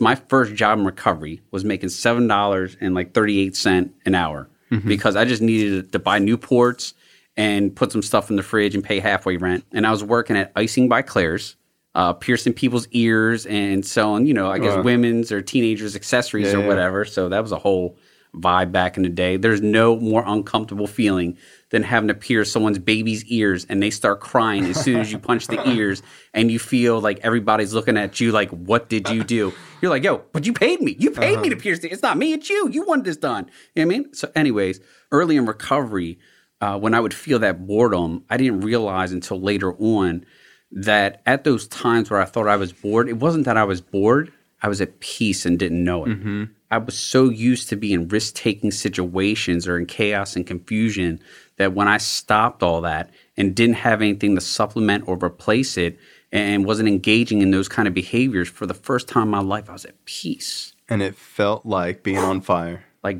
death. Yeah. And I, I remember the first time I was like, man, I'm so bored. I'm so bored. And for anyone listening, you know, when you're getting clean, you need to expect that that's going to happen. But there's something that happens when you break through the wall. Right. Because I would get clean, get to the bored stage, get to the depression, Yeah. and then just use and then start it all over again.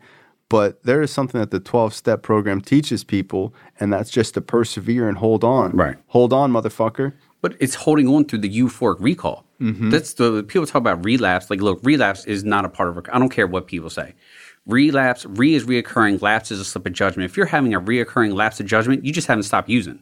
Mm-hmm. It's not that you relapse. Relapse is a process. It's not an event. You're using again. Right. I, May 27th was the first time I tried to get clean at 20 and had almost 90 days clean. And I didn't sit through when the youth, I didn't know that's what was happening before recall, but like I was feeling some type of way.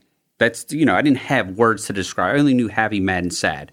So when I started feeling, or if I would hear a song, or if I had a certain smell and I could taste the crack in my mouth, or I would feel that feeling of uh, euphoric recall that if I just go get this, it would take all this away, you know, and felt so uncomfortable that instead of sitting through that period of time or reaching out, going to a meeting or whatever the case is, is that when I chose to go out and think, well, you know, maybe if I just drink light beer, I'll be okay.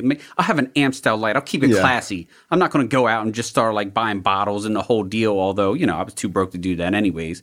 And then next thing you know, within two and a half weeks, it's six o'clock in the morning, birds chirping. How did I get here again? And it's something that you talked about earlier about like going and buying the stem and someone looking at you. I will never forget, like I was in a neighborhood that I had never been in before. I was living in this dude's kid's room, living on a, a single mattress or whatever, uh, the smallest mattress you could have for a child, and I'm sleeping on this thing. And I go to go use cop in these projects that I've never been to before. And when I get in there, it's almost like a U shape, almost like you're surrounded when you walk into it. And I'm asking the person to, um, you know, what I want. And dude runs up, and the lady, you know, she's probably in her 40s, you know, I'm 20. And she's like, honey, what are you doing? you do not want to be my age and still doing this. And I, I swear, I looked at her, I said, like, yo, what the fuck are you even talking about? Like, yo, just make sure your man brings me my stuff. Like, I didn't care that I was outnumbered. I didn't care that I was in a strange place. I didn't care nothing. Like, you know, the disease is so, that feeling is so powerful that if, like, you're afraid that, like, yo, if I just don't get it, but then what recovery teaches you is that, like, yo, the feeling won't kill you. Mm-hmm. You know, it's learning how do you sit through that feeling? How do you sit through what you think is boredom when you're really at peace? Mm-hmm. What are the behaviors? Because addiction, when I got clean, that was the longest relationship I had ever had. Like they talk about the the stages of grief, like the denial and anger and all that other stuff. You know, getting away from that relationship with disease is very much the same thing. Mm-hmm. The- no, that wasn't me. You know, that couldn't. Have, I would have never done all that stuff. No, no, that was you. That was me all the way. Look, when I showed mom the 90 day key tag and wanted to move back in the house and the whole deal and wanted the key to the house and she said no, look, she was not impressed with the 90 day key tag. She had not forgotten who I was. When she would give me the stare or like she would smell me and then, you know, I'd be like, I can't believe you're treating me like this. Well, mm-hmm. what do you mean? You know what I mean? Look, you've had like 20 people in here partying it up in my house before. You know what I'm saying? So having 90 days was not a big deal when you've been using it for years. But then even more so when I stopped using and my addiction it's still there. Like I started grieving. I started to grieve the mm-hmm. addiction. Like I remember, like when I got clean, I got home after my first meeting, and the girlfriend was like, "Yo, you know what you need to do." And I went to the freezer, and I had a whole fifth of Captain I hadn't even cracked yet, right out the freezer, ice cold. And I remember cracking the bottle and pouring it down the sink, and I started tearing up, and I knew that the relationship was over, mm-hmm. and like how painful that was. And we're just talking about like pouring a bottle, you know, to anybody else who's not in recovery, that might sound like foolish. Like, yo, you're a punk. You're telling me you started tearing up pouring a bottle of liquor. But if you, that was my everything. That addiction got me through all my hard times. Mm-hmm. It got me into relationships. It got me through this. It got me through that. It was there for me when I had this, when I was lonely, when I didn't feel enough, all that stuff. it really does feel like a tough breakup because there's a point where like you break up with something and you're still flirting with the idea of getting back together. Thousand percent. And there was a time where like probably my first year I was still thinking about smoking crack one more time. Right. And I was thinking about how I was going to do it Yeah. and how much I would buy and people would talk about it and I think about it romanticizing about drugs. It wasn't until probably like 8 months, 9 months that I started to really feel like it was over Right. because I had come too far Yeah.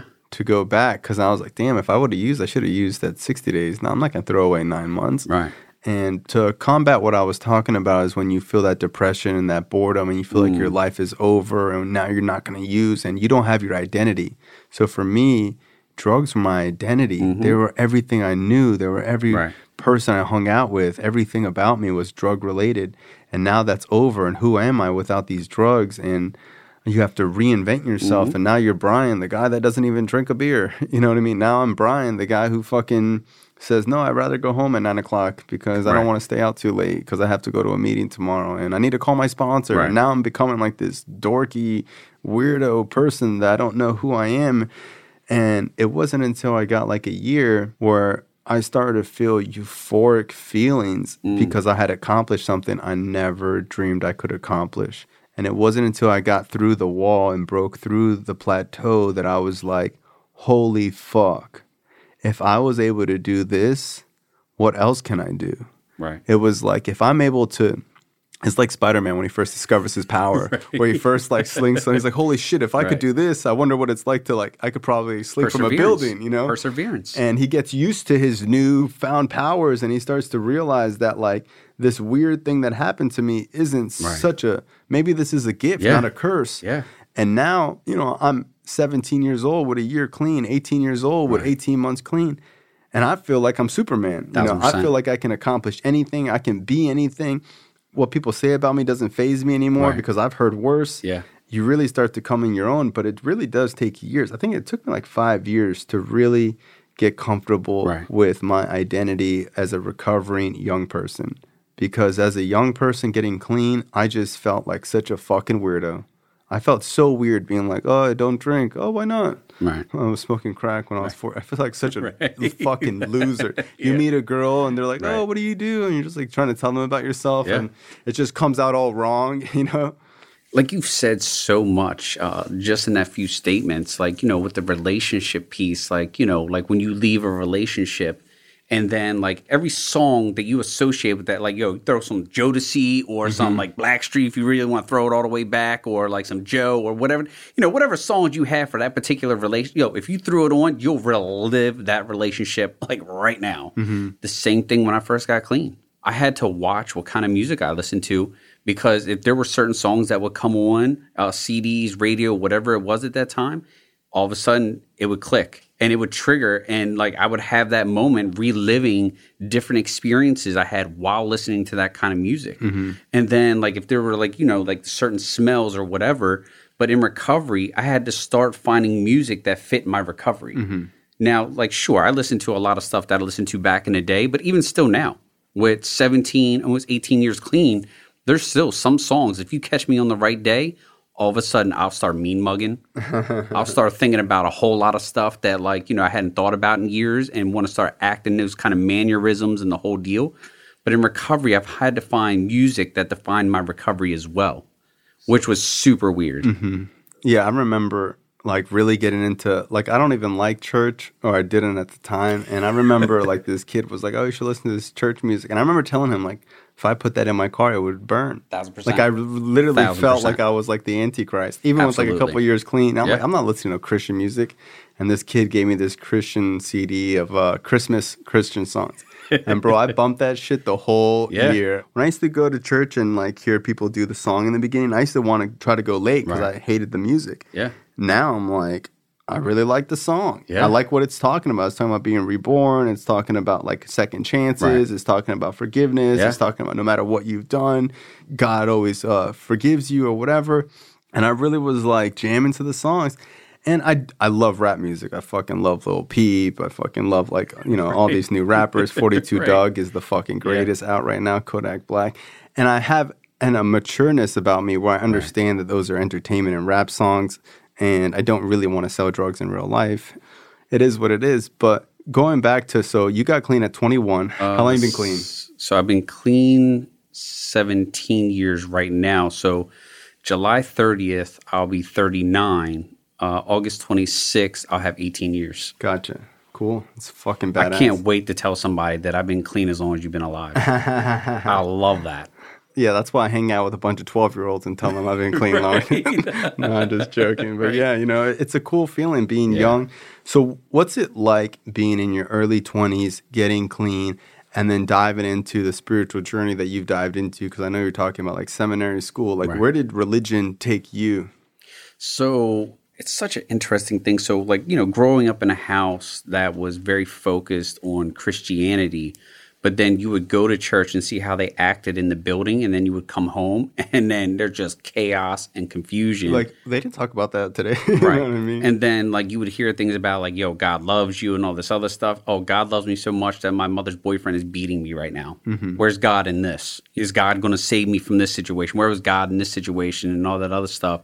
And so then, even to take it a step further, those who are fanatics of religion, who, when you talk about addiction, it can be a taboo topic in a church setting. Mm-hmm. Like it just is.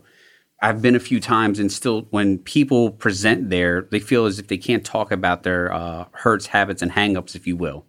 And Which is the opposite. It'd be like going to a doctor and not wanting to tell them that you're sick. getting clean at that time, like I've always known that God has been around because there's been many situations that I've been held at gunpoint, stuff like that, to where it was like there had to be something. I didn't know what, but I've always felt a calling on my life at an early age. You know, I've always known. And so getting clean, people would say to me, You sound like a preacher. They would call me Preacher John at different times. and there would be times where I would be sharing in different settings. Like I've shared in meetings, I've shared in prisons. I had a prison guard one time wait for all the inmates to leave the room and then pull me to the side, uh, tearing up, saying that, you know, God has a calling on your life.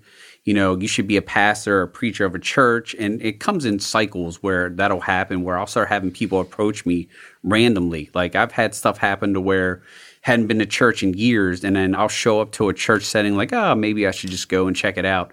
And I'll never forget, I walked into this church one time, sat in the wherever, and the whole sermon was on how much Jesus loved John. Hmm. And that there's a difference between loving someone and favoring someone. And that, like, how God favored John over the, he loved all the disciples the same, but he favored John. Mm-hmm. And then he talked, like, went on this whole thing about it. And I was like, oh, well, that's weird. and so I've had these different experiences, but then also from a spiritual aspect, because at that time, early in recovery, I didn't know what I believed anymore.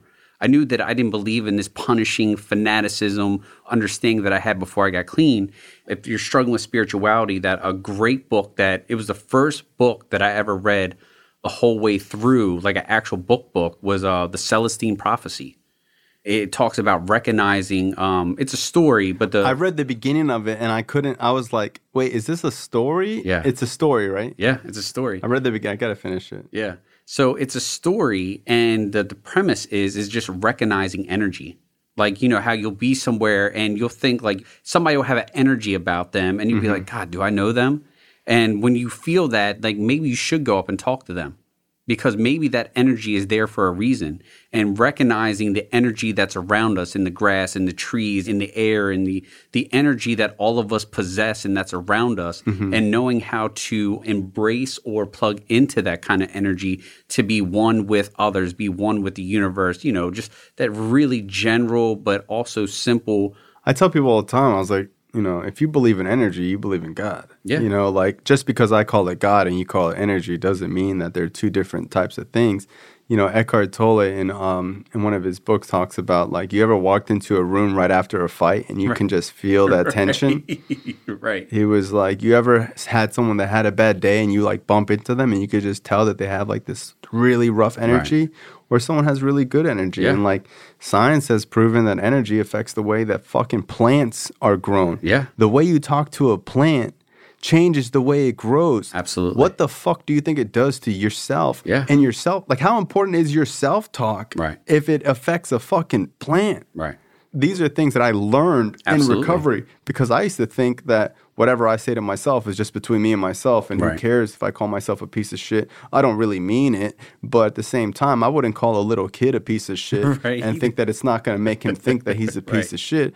But I need to be aware of what I call myself because my whole life, no matter what anyone else did to me, I'm the one who's creating the most damage. Or the most positivity if I choose to change the way that I talk to myself. Yeah, and look, words are powerful. Like you know, um, One but thousand percent. from an energy standpoint, like, you know, if we just even did it from a, a very basic standpoint that the earth at its core is an energy, and then you have animals or people that we eat fruits and vegetables, grass, whatever, that's considered primary energy. Mm-hmm. And then once an animal has eaten it and we eat the animal, that's secondary.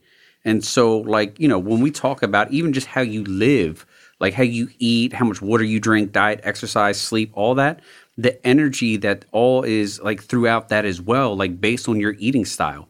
That's why I know a lot of people are into the whole vegan thing and eating clean and stuff like that because of the processed foods. It's all real. Mm-hmm. Like, you know, if the grass is what the other animals eat and they have energy to like move around, and then you're eating that animal, like, again, it's not a primary source of energy. Yeah, it's secondary. It's getting stomped on. Correct. right? It's got some cut on it. Yeah, it's got some cut on it. You got to get it straight from the source. So let me ask you, what's your favorite story in the Bible? Oof. Wow. Are you consider yourself a Christian now, Mm, or a spiritual person that knows a lot about Christianity? yeah, I don't know that I ever claim to be religious in any sense Well- because I don't like the negative connotation that comes along with being religious. Yeah, I feel like the label puts you into a box Right. that separates you from people. Where spirituality, religion is about being inclusive. Like this is whole Jesus's Yeah. teaching is that you can talk to God and I can talk to God. You don't need to do anything to talk to God. This isn't for VIP Right. members. Yeah. If you want a relationship with God, you can be homeless and have a relationship with God. You don't need to do anything else. Yeah. God already loves you. You're already perfect or Right. whatever. Yeah, God doesn't love me any more today than when I was using or any of that other stuff. Just like my mother. There's I this- tell people all the time, like, bro, my mom Right. loved me when I was using, and she loves me when I was clean. And if I would have died a junkie, my mom would have been proud of me just as much as she is today. My Right. mom was proud of me. And not everyone has that relationship with their mother. Right. But my mom, like I say it till today, like with 13 years clean, Yeah. like she believed in me when nobody else did. Right. And the thing is, is like, you know, when you read the Bible, it, it, there's just so much to take in, like the Old Testament, all that. That's why it's hard to appreciate, you know, if you only have read the New Testament and Jesus and all that, then you really can't appreciate like the whole story because mm-hmm. the first story is so heavy. It's so much about Genesis. discipline and rules and regulation and sacrifice and mm-hmm. everything else that, you know, then you get to this place where, you know, look, Jesus comes and like, look, it's true. Jesus lived. I don't, mm-hmm. you know, you can debate that all you want, but history has proved Jesus lived and most would consider him a prophet. With Christianity, they, you know, obviously he's the son of God is how they claim it to be. And, you know, sure, there are times and instances like if you were to go to court, you would have defendants in order to corroborate a story.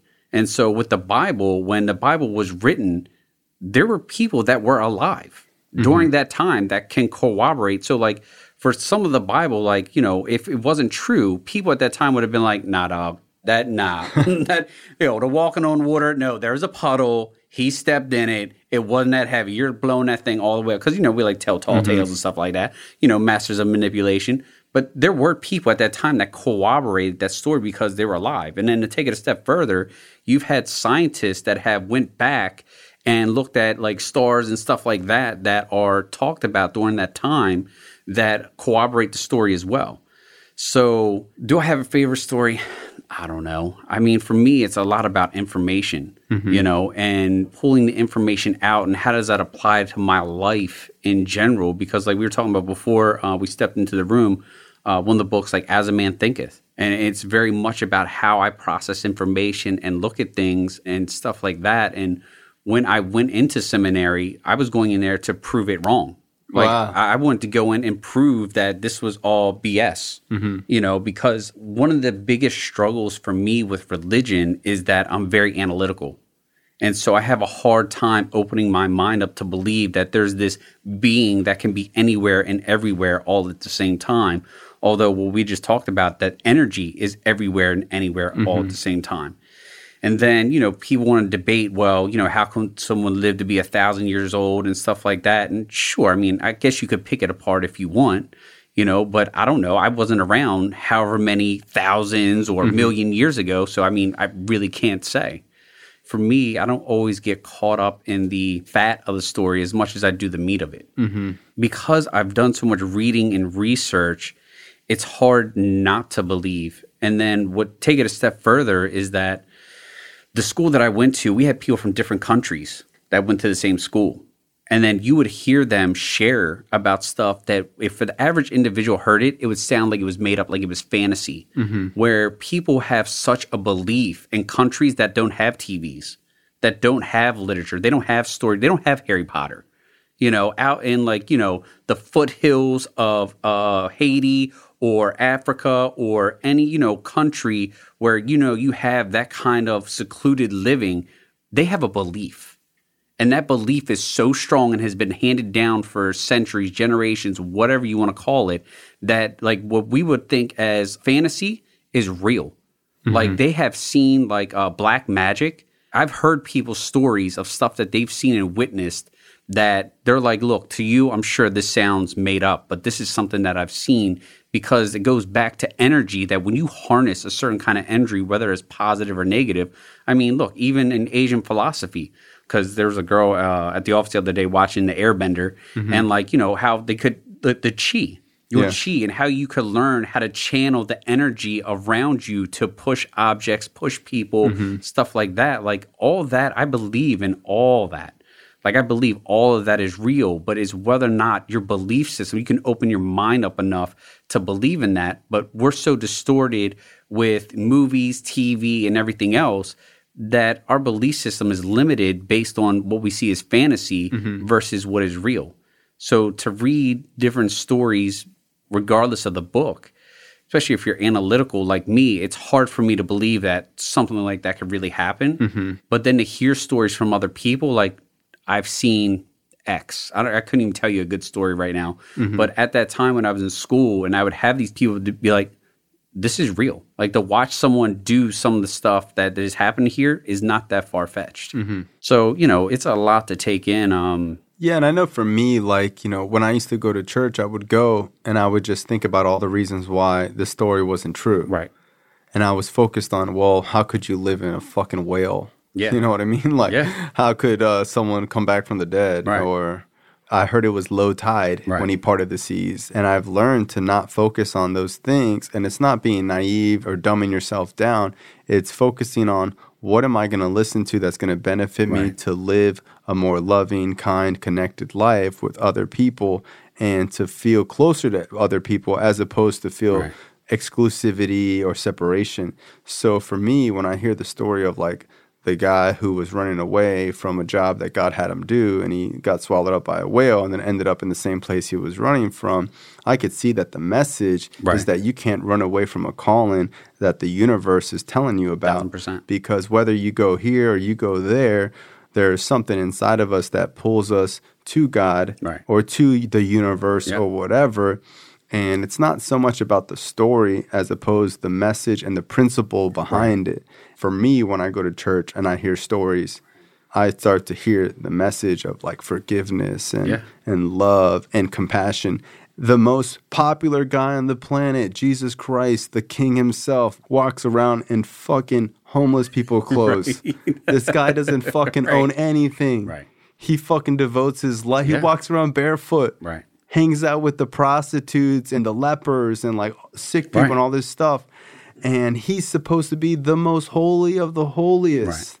So when I hear stories about Jesus, I really hear about it in a way of there was the guy who could have been a king, Right. could have lived in a giant castle and had a million cars and all these things, and chose to spend most of his time with people that were outcasted. Right. And as someone who smoked crack for most of their young adult life, yeah. I felt like that story meant that no matter where I was in life, that there was some type of good energy out there Right. that loved me the same way as anybody else. And I might fall into the trap of collecting material things Right. or chasing all these other things, but there's still a principle Absolutely. that I get from storytelling of the Bible. And it makes me appreciate other cultures Thousand percent. like, uh, you know, Buddhism or Islam or whatever, you know? you know, the Old Testament is about man seeking God. By the time you get to the New Testament, we start to find out that God has been seeking the relationship the whole time. Mm-hmm. Hence why, you know, Jesus came, walked around the whole deal, and then ostracized what we would call as, you know, in the Bible, Pharisees, which were high ranking church officials that, like, you know, it was their way or the highway. And because of that, it lends its hand to, like I said, the fanaticism. That's not what the belief is about. The belief is about like each one teach one.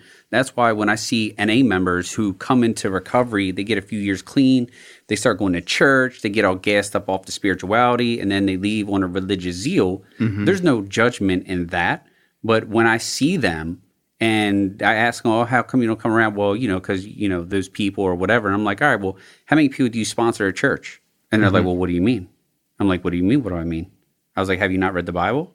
They're like, oh, yeah, I mean, I go to church. And I'm like, all right, well, I mean, I read the Bible and it said that after you read and learn the Bible, that you're supposed to go and teach others, mm-hmm. which is what we do in recovery is that like we do step work and then we teach other people recovery principles so that it benefits them in their life to have a new way of life. Mm-hmm. But then here you are saying you need to get away from those people, but yo, it's the very same principles in the book that once you've learned the literature that you're supposed to teach somebody else because how can you live something that you don't know? And every religion does this. So, like when I was uh, on my 11th step, one of my assignments was to get familiar with other religions. and Buddhism, when you become enlightened, your goal is to enlighten others. Right. And it's very much like the 12 step program, where it's like you work all 11 just to get the 12 so you can give it to somebody else. Correct. In Christianity, they do this, but it's like more of like recruiting Right. type of thing where I need to save you or whatever. Dude, I go to a very strange, intimate, cool church that's Yeah. very open minded. And I remember, like, dude, I love my pastor. Right. He's the coolest guy in the freaking world. Yeah. And when I was talking to him, I was very scared to tell him that Yeah. I don't know if I'm like a real Christian. Right. And this one day, I thought he was gonna like convert me, Yeah. and I was like, bro, I don't know if uh, like I love Christianity and I love like God and all this stuff, but I don't think I'm like a Christian, and I don't think I want to be. Right. And he kept walking and he looked at me and he tapped me on the shoulder and goes, It's okay, bro, I love you. And he just kept walking. And here I was thinking this fear that he was going to be like, Well, let me explain to you why you need to be a Christian Right. and why all the other religions are bullshit. Yeah. And instead, he was just like, It's cool, bro, I love you so much. Right. And that's gave me more interest in Christianity and gave me more interest in following him Right. until today.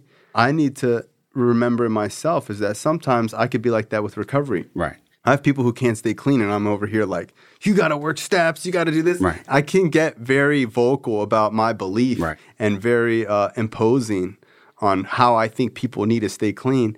And I need to take a look at that and slow down and realize that, you know, it's attraction, not promotion. thousand percent. So funny enough, when it comes to the church, Christianity, stuff like that, much like recovery, it wasn't that any people sought me out.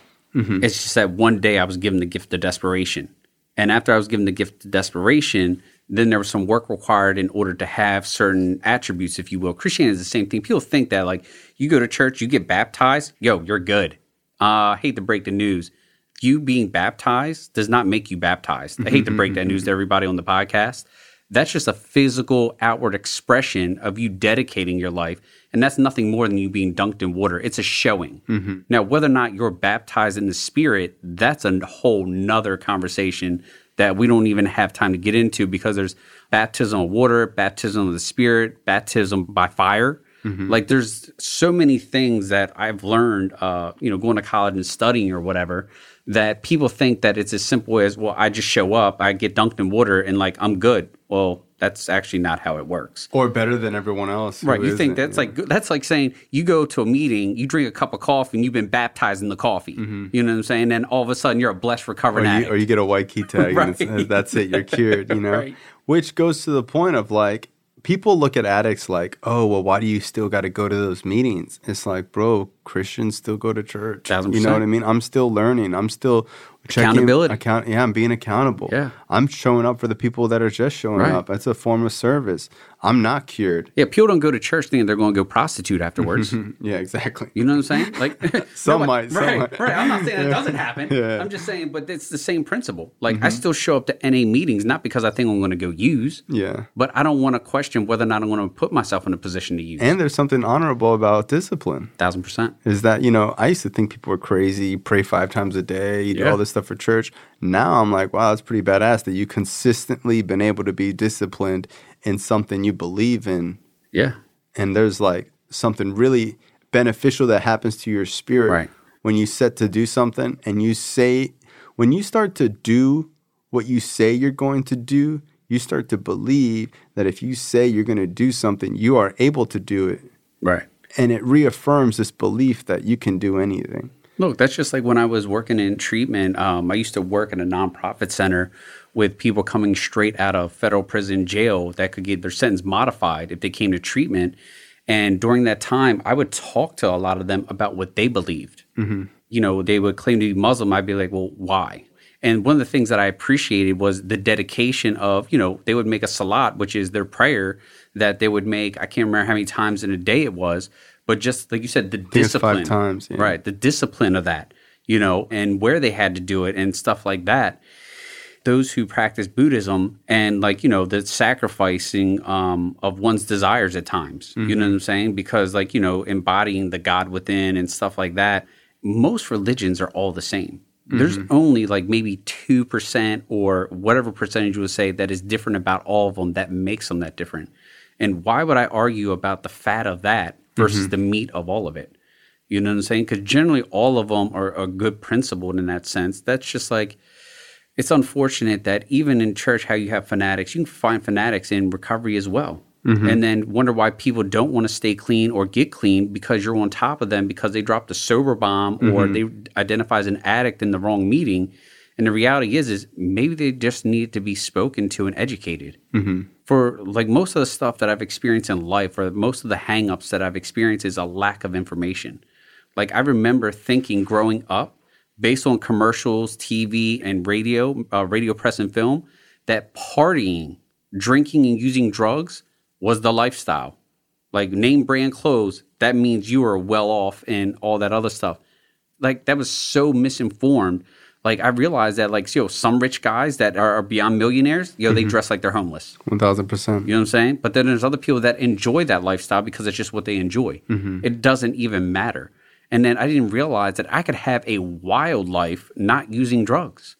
You know, it was just, I, I was misinformed by misinformed people creating this illusion and fantasy that can also be created in any setting, not even in uh, life, but when we get to recovery, like somehow you get here and that everything fades away and you're automatically okay. No, just because I got clean doesn't exempt me from having to walk through painful situations. Just because I believe in God doesn't mean that bad things don't happen. Like when people die or something bad in the world happens, and people are like, oh, there's no God. Why would God let that happen? And it's like, I believe that my whole life growing up. thousand percent. And the reality is, we're all broken. Mm-hmm. We all have fractured spirits. You know what I'm saying? Like we're all learning how to deal with our humanness. And so when bad things happen, you know, sometimes there's just bad people in the world, unfortunately. Mm-hmm. And to try to stop all that at any given time is much for anybody, let alone, you know, this ultimate being. But then it's also a reminder of how aware we should be of everybody around us. Like some of those people, yo, what if somebody would have walked up and gave them a hug that day and said, Hey, I was just checking in to see how you were doing? Mm-hmm. Because, see, back in the day, the other thing that a lot of people don't talk about is look at the neighborhood you live in right now. How many people on that block have been in the same house for 30 years? And how many people on that block all have been there for 30 years? And how many of their children live in houses around that? Because way back in the day, That was the thing. Mm-hmm. And because you knew everybody, if something was going on, somebody would tell somebody, and y'all would go over there, or whatever would happen, or you would know they were just having a moment. Versus now, we're all transplanting. We're so caught up on this independent. I don't even talk to my neighbors. right. It's this non-communal life that we live Mm-hmm. in because we've pushed this independent movement for so long that people are transplanting all over the place. And now because we have social media, why would I talk to the neighbor when I can just text message or get online and Facebook somebody? Mm-hmm. And this kind of goes back to like in counseling what we were talking about is that we've become so non-communal due to this new technology that we don't know how to have face-to-face conversations with people. Mm-hmm. We don't know how to have real conversations because of the fear of the reaction we'll get because when we're online There's no reaction. we can be whoever we want to be mm-hmm. we can say whatever we want because they're not in front of us. Mm-hmm. And so it creates this illusion and ego that doesn't exist except for when you're on that phone How many times has someone said something? You're like, that person would not say that shit to my Right. face. I see that person every Friday. They don't say shit to me. Right. You know, I just want to close with this. You know, so as a kid, I didn't believe God was real because I saw this commercial of starving kids in Africa. And I remember thinking, like, how could God be real if there's children starving? And as I got older, I just saw more fucked up shit. Like kids get cancer, people get shot, innocent people go to jail, Right. guilty people become millionaires. Like, like you're talking about judgment and Right. justice, and like God is gonna be there. Like, dude, he's not fucking there. Like, Yeah. it's not real. When people tell me that now, I kind of laugh because I, since I had a year clean, I've never questioned whether like God was real or not. Right. Like, I just believe that God is real. Yeah, and yeah. Through prayer and my own experiences and how I felt, and it's changed me internally. That I don't even care what happens externally because I know what happened to me.